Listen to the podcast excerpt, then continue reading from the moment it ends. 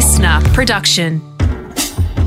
Punchy, whacked, power, influence. Take me seriously because I've actually got some clout behind what I'm saying. Welcome to Women with Clout.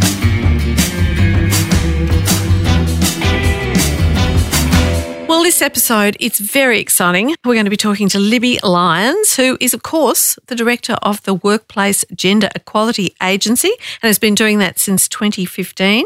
Uh, she's had a whole lot of roles across business and particularly in the resources sector, Catherine. She's got um, a, a, lengthy career in business, which uh, all of which has given her uh, wonderful insights into the the way that women in the workplace, the kind of barriers they're facing, but also the need to collect data and have evidence of what's going on. So, uh, fantastic to be able to talk to her about that. Um, I found uh, the Workplace Gender Equality Agency an absolute goldmine of information over the years, and I'm very interested to hear what she tells us about it. The journalist's friends. And of course, let's not ignore politics because Libby comes from a stellar dynasty, a political dynasty, which includes, of course, the first female member of federal parliament in Australia.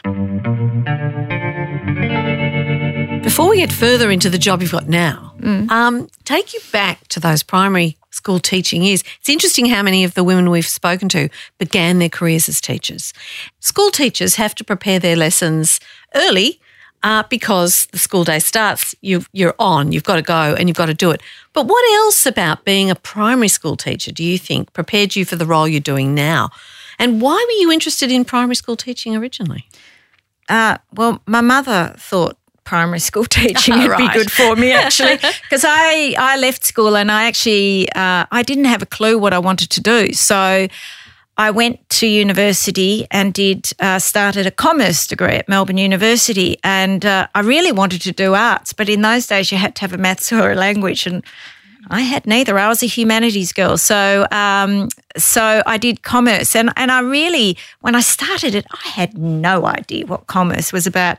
And that first economics lecture where they told me that. Um, you know, unlike most universities, Melbourne University started their commerce degree with uh, microeconomics rather than macroeconomics.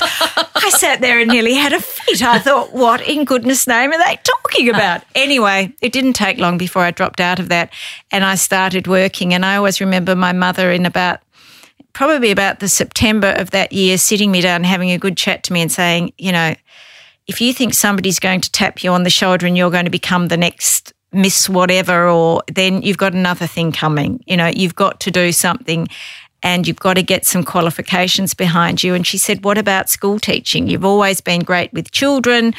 And typical of mothers in those era in, in that era, she said to me, and it's always a good profession for women because once you have children, you've got the school holidays. And that's very important. Very good practical advice.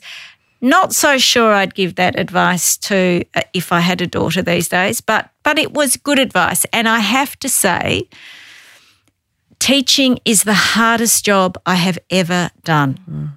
It is, along with nursing uh, and childcare, they are the most important jobs in our community, bar none, as far as I'm concerned. Uh, and yet, teaching was the toughest job I've ever done. It's such hard work. But what it did was it set me up so well for every other job that I've ever had because as a teacher, you have to manage so many groups of different, we call them stakeholders these days, but mm. of course, they were just different groups of people that you had to work with mm. parents, children, other teachers, school boards, the local community.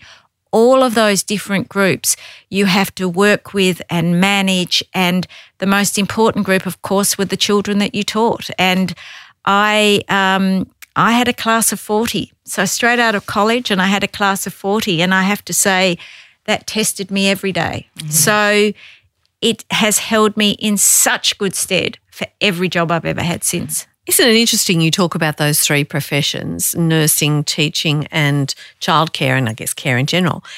They're all female dominated professions. They're all, as you say, fundamental, incredibly important, and very tough in terms of expectations and skills and emotional kind of um, input investment. that, yeah, investment, yeah, better word, that you have to put into it. And yet they remain lowly paid, fairly low status. You know, it's hard to escape that feeling that whenever it's a female dominated profession, we kind of take it for granted. We don't value it. No. No, and that's the bottom line. Mm. That is absolutely the bottom line, Catherine. Mm. It talks to the way in our community today we value the people that do the most important job. Mm-hmm.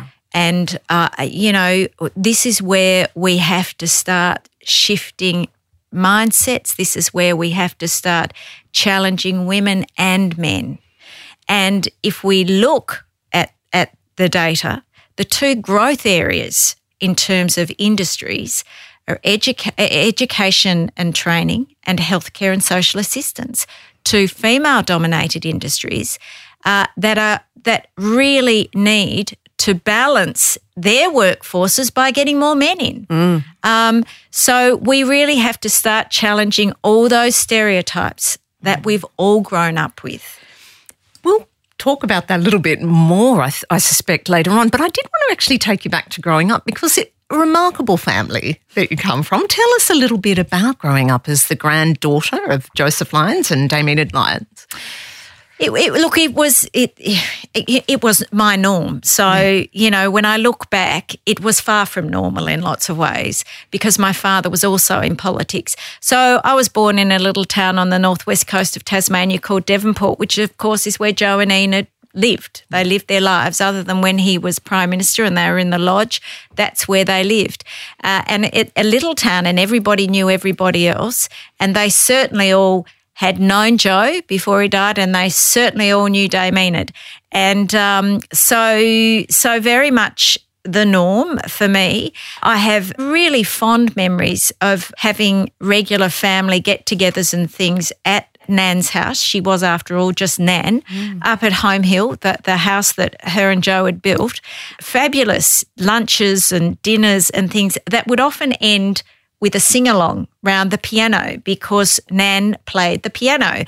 And she, of course, had grown up a Methodist and had converted to Catholicism to marry Joe, which was very interesting. And but the Methodists had these really rousing hymns and so she'd hit the piano and taught us all these Methodist hymns, which looking back is hilarious, you know, all, all, you know, probably 20 or 30 at different times around the piano singing these rousing hymns. Sounds hideous today. And if my son came home and told me that he did that, I'd think, oh, goodness. But, but that's what we did. And it mm. was that sort of entertainment that you grew up with and and um, and you know she she was she was indeed an incredible woman uh, whatever she turned her hand to, she could do. She painted. She redesigned the whole garden and and put it together herself with the help of my father at times. But you know, building fish ponds and rockeries and eh, just incredible. She wallpapered different rooms of the house. She painted a mural on one of the walls of the house. She could cook. Um, she was a wonderful, wonderful storyteller and would keep you enthralled for hours. And I guess, like any anyone who grew up, you know, my my one regret is that I didn't talk to her more, that I didn't ask her more questions uh, and talk to her about the people she met and the places that she went. Um, but I think, you know, most of us, as we get older and middle age and beyond, goodness me, uh, I, you know, I think that probably is the regret of lots of us. Do you think, though, whether you talked to her as much as you would have liked to, do you think, though, that the fact that you're the granddaughter of the first female member of the Australian Federal Parliament gave you a sense in which anything was possible? That even though your mother said, being a primary school teacher is a good job for a woman, which is a fairly traditional attitude of the mm. time. But you came from a background where the fairly traditional attitudes were not actually what were lived mm. out. Um, do you think that made a difference? And do you think it has any connection with the fact that you're now heading the, mm. you know, WGEA?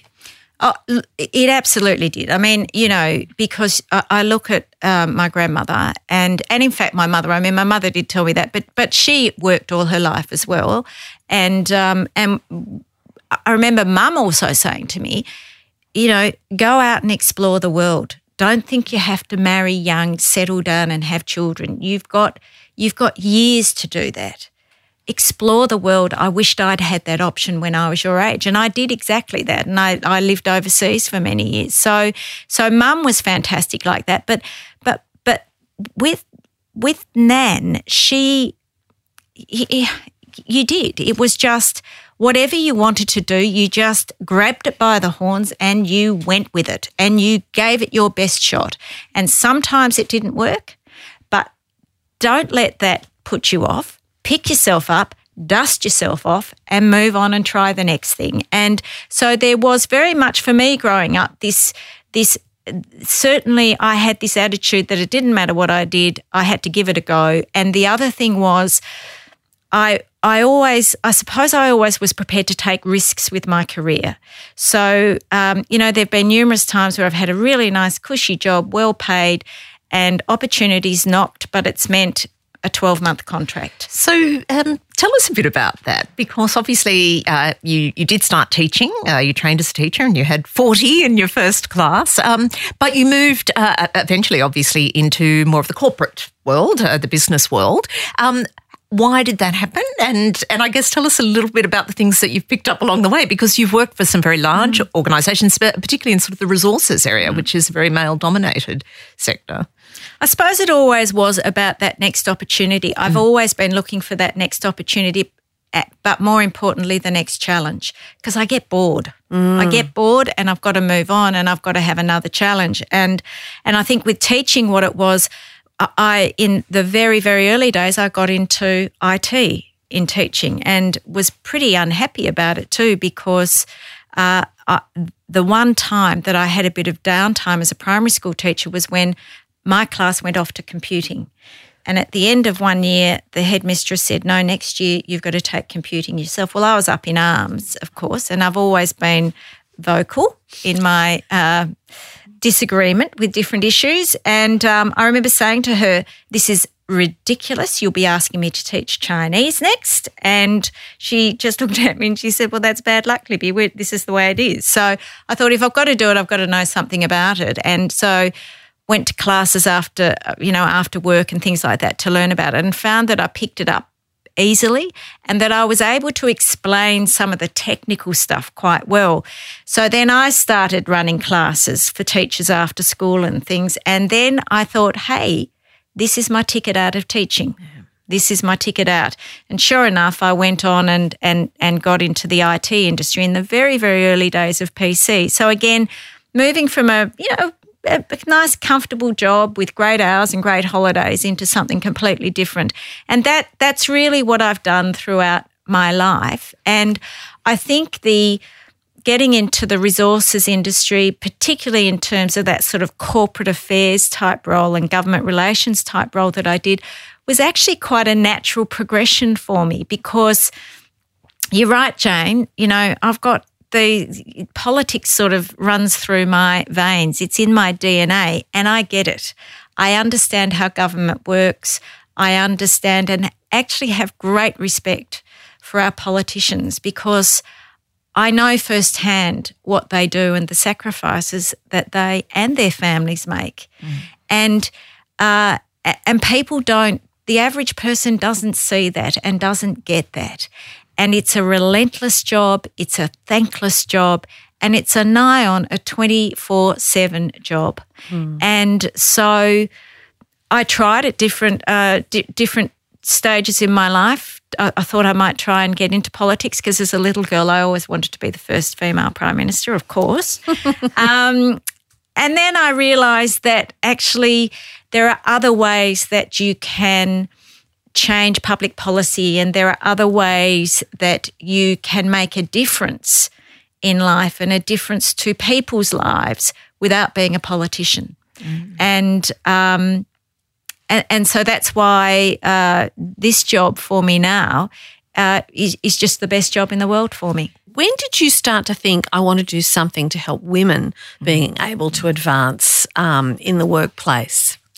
I think I think I've always, um, it's got me into a lot of trouble throughout my career because I've never been able to tolerate uh, anybody in the workplace being treated unjustly.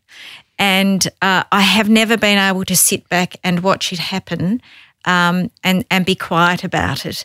I've always spoken up about those things, whether it whether it was an injustice to a man or a woman, it didn't matter. If something unfair is happening, I have always felt that I've I have an obligation to myself and to those to the others that I work with and to those coming behind me too that I had to speak up and it has got me into trouble. I've lost jobs over it. I've been given, you know, the worst possible rating you can ever get on your your, your performance reviews and all of those sorts of things purely because I've spoken up. Mm. And and I think um, so inherent in all of that, of course, women have always been treated more poorly in the workplace than men. And so, you know, a lot of the time that standing up and speaking up um, has been against the way women in particular have been treated. Uh, so if, for me, it's just something that I, I, just, I can't sit by and watch. Um, but would I change a thing? I absolutely wouldn't. I would do the same thing again. And I just can't bear an injustice and I, I will, I'll say what I think about it. Libby, can you tell us what the Workplace Gender Equality Agency data collection uh, encompasses and what the agency is actually there for? So, um, the Workplace Gender Equality Agency came about as a result of the Workplace Gender Equality Act, and it was put in place to address the historic disadvantage of women in the workplace. Uh, we collect data every year from every organisation in the private sector with more than 100 employees. So we collect data on roughly 4 million employees from 12,000 plus employers. Women now comprise uh, of more than 30% of key management personnel. And when you look at key management personnel are usually those people that report into the CEO. So we've now hit that for, that 30% mark, which is fantastic because we've now sort of got the critical mass there. So we are seeing that pipeline broaden as we go up. But again, a lot of room for movement there. And I think the important thing that we must always remember in all of this is that we still only have 17% of CEOs uh, in our data set are women. The information we collect is around six gender equality indicators. Um, so we collect information about the composition of the workforce, so the sorts of jobs that women and men are doing. We collect information about uh, the composition of their governing boards. Um, so, how many women and men are on the board of the organisation?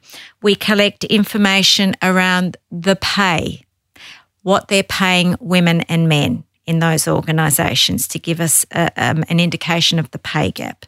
Um, we collect information around what employers are doing to support uh, employees with caring responsibilities, whether that be for children, for elderly people, or for people with disabilities. So, the sorts of practices they have in place, the sorts of things that they do to support them, flexible work, for instance.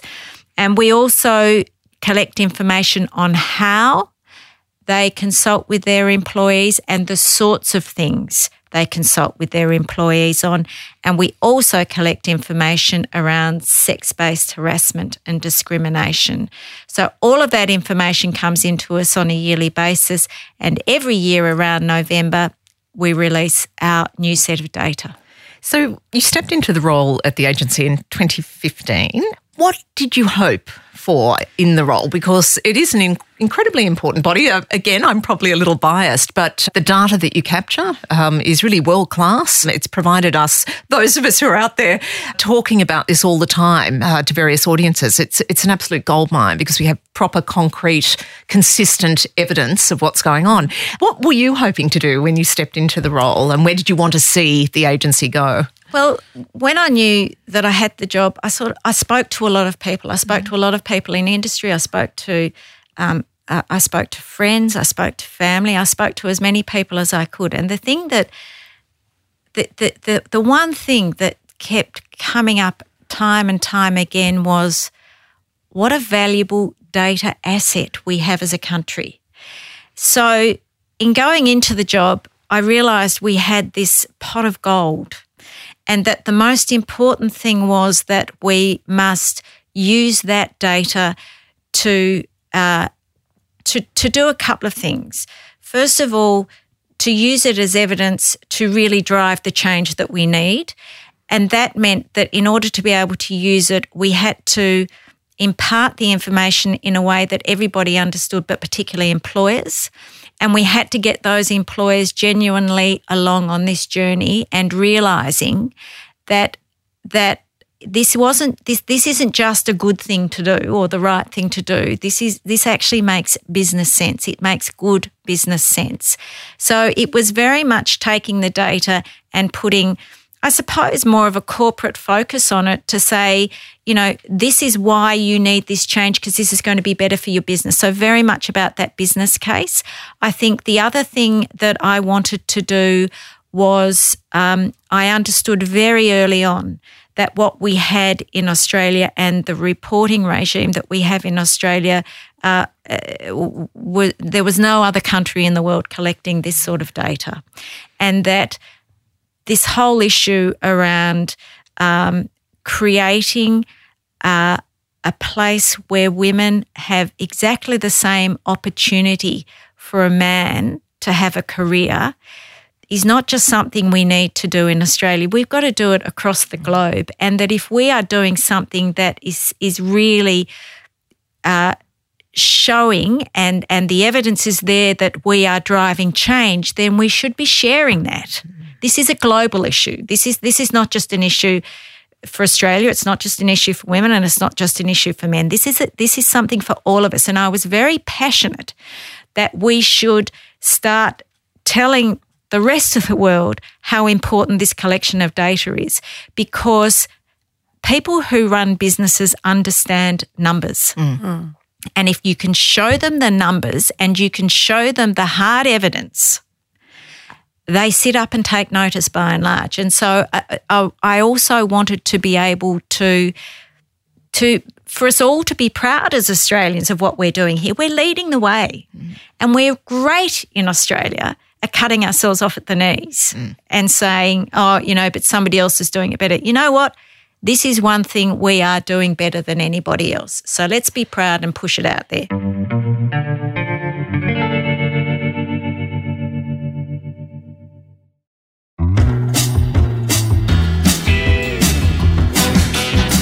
What else are we doing, though, in terms of the actual steps that we're taking in workplaces? Because I absolutely understand what you're saying, and it is it's a great um, data collection model, and as you say, one of the best in the world. Where do you think, though, the Australian um, employment scene is? Where have we done well uh, for women, and where are we not doing so well? I think there is um, far greater recognition out there now than there was five years ago yep. about the importance of having gender balanced workplaces. I think there is um, far greater uh, understanding uh, by employers that they need to look at their own workplaces and get the data for their own workplaces. And BHP is a perfect example of that my former employer. And I have to say, when Andrew Mackenzie came out and said we're going to aim for gender balance by 2025, there was no one more cynical on this planet about that statement than me. But to give credit where credit is due, they have done an amazing job.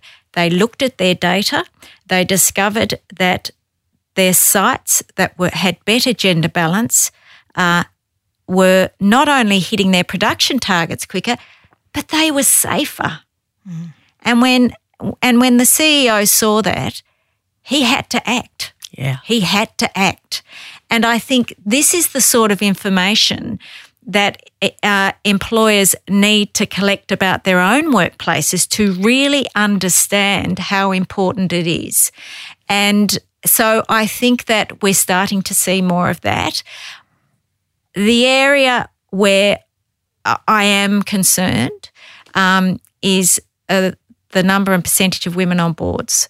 Uh, over the five years that we've been collecting data, that figure has basically remained static. Mm. And, you know, I put that down to um, the lack of transparency around board appointments. And we've got to do something about that. Mm. I mean, these things have a, a ripple effect beyond just the company that you're talking about. Other people who don't want to be proactive in terms of increasing the number of women in the workplace use that as a as a way out, uh, an excuse, if you like. Do you oh, see a bit of that? Yeah, absolutely. Mm. It's an excuse, and it's this. Um, I think it's about taking the road of least resistance. You know, uh, we've got a position available on the board. Oh, Charles, I know th- this would be his great opportunity to have a go at a directorship. Well, guess what? Charlotte's out there too, and she's just as capable, just as willing, probably more enthusiastic because the chairman only sees Charlotte, when he's dropping his kids off at school, he doesn't think of her in that context. Mm. He's only thinking, uh, you know, in his immediate circle of uh, people that he works with, so colleagues, um, and probably, and I, you know, I say this tongue in cheek, but probably um, with the lycra clad blokes he goes riding with on a Saturday morning. Mm.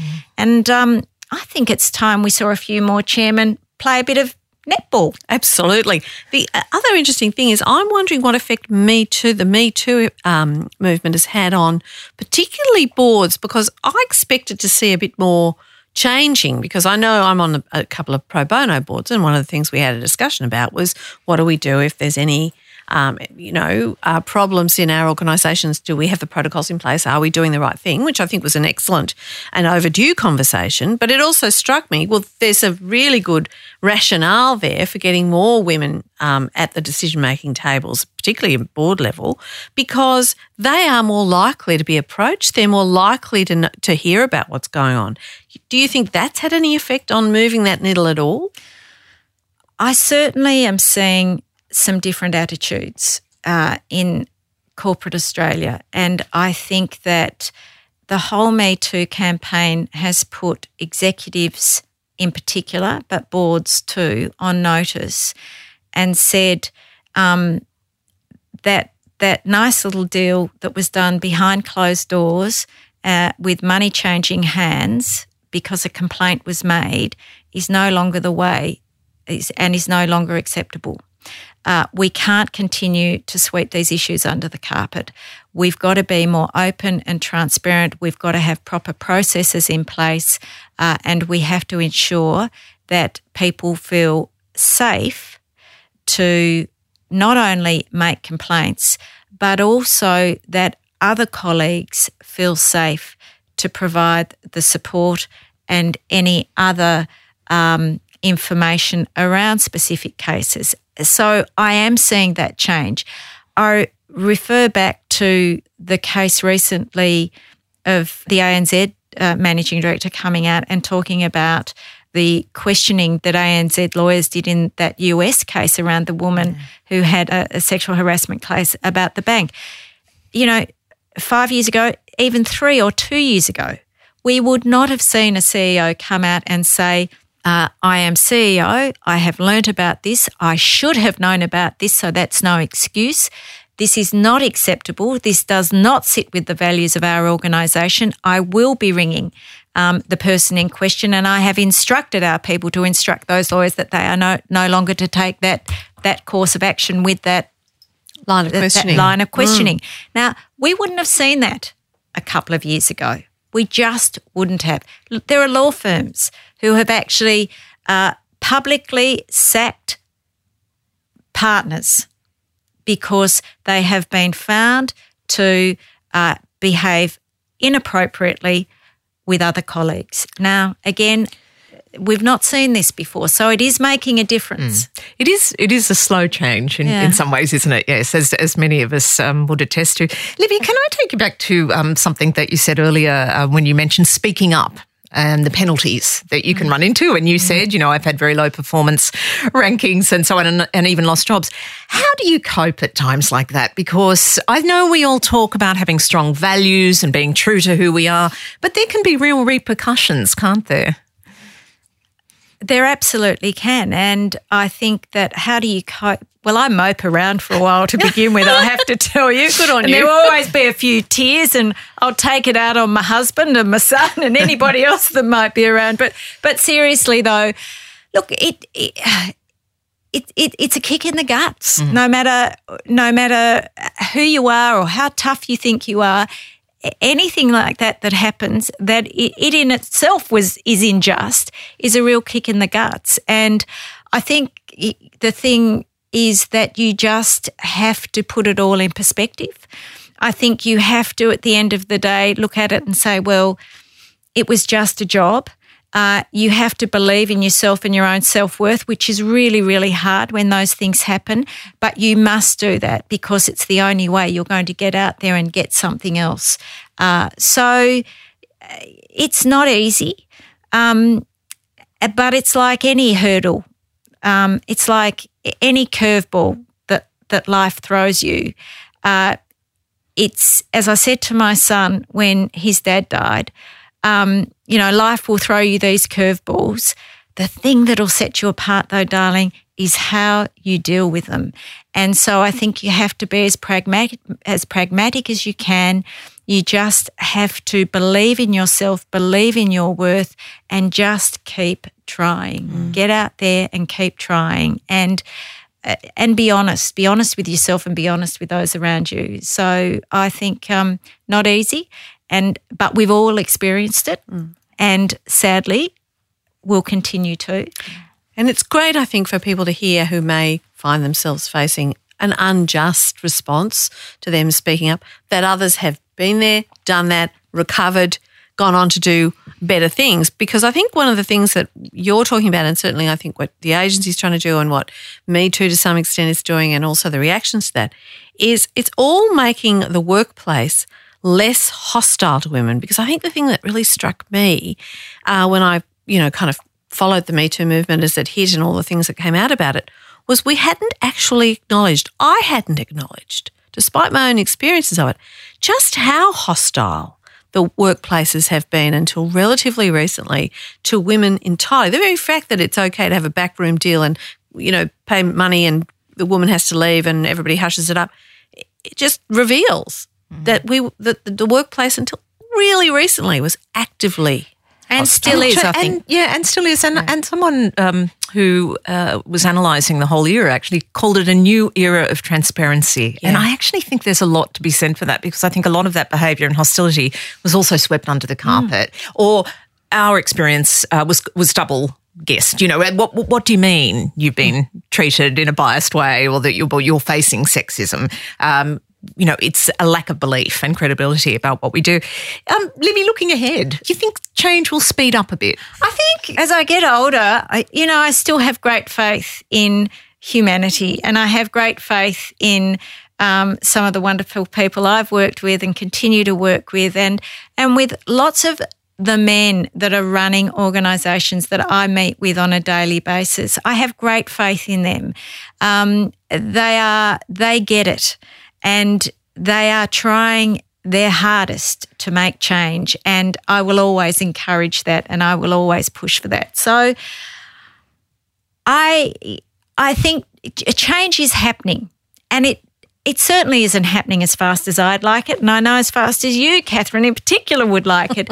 but it is happening. And I think that we do have to continue to celebrate the baby steps.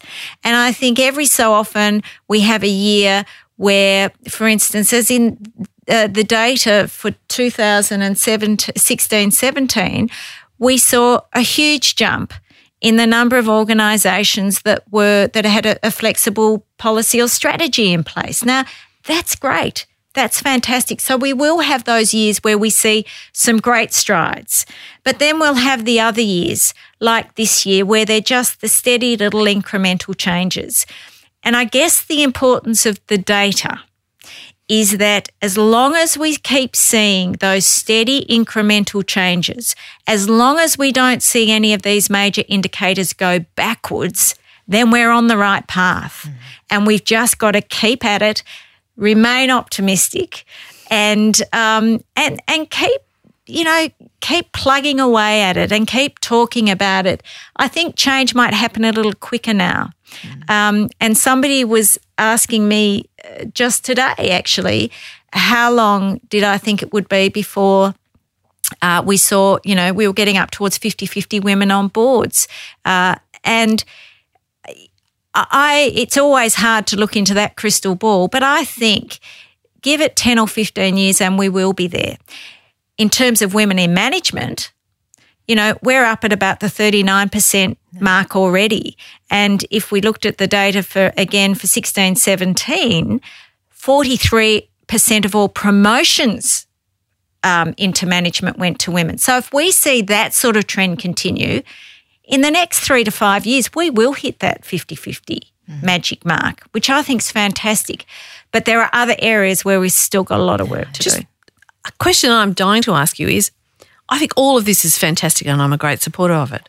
But if we get more women in management, in senior executive positions, on boards, running companies, what effect will that have, do you think, on the vast majority of women who are never going to be in the situation where that's likely to happen? Are we just promoting a whole lot of already fairly privileged women, or do you think it has an effect on the lives of all women when you get more women at the decision making table? I think it will affect the lives of all women because uh, gender balance brings more innovative thinking, uh, and that is certainly something we all need moving into the, these new fields of work that we're seeing um, emerge. I think the other thing is that uh, there will be far more opportunities um, with the future of work uh, for women to be innovative and to do different sorts of jobs. I mean, you know, we've really got to get more women into technology and IT. All our apps and all of those things now are being designed for us by men. Mm. And w- we need more women doing that sort of stuff. So there's a lot of opportunity there for women. And I guess that's w- what it's about, Jane. It's about creating that level playing field so that I have the same opportunity as the bloke that sits next to me on the bus. Um, if I choose to have a career, that's what it's about. It's about choice too. But I think getting more women in senior roles will also, particularly in the female dominated industries, because at the moment, the reason that, for instance, there's a pay gap in the female dominated industries because the management roles are held by men. Mm. So the minute we start seeing more women uh, in those senior roles, I think we will start seeing more innovative ways that the female dominated industries will start engaging men and getting men into those roles.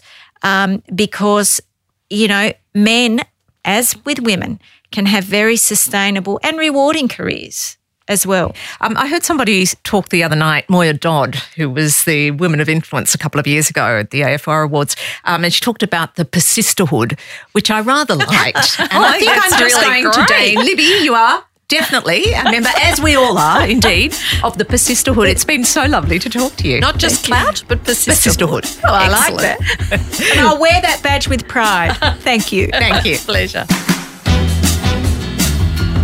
Women with Clout is presented by Jane Caro and Catherine Fox. Producer Liv Proud. Theme music composed and performed by David Beckingham. Listener.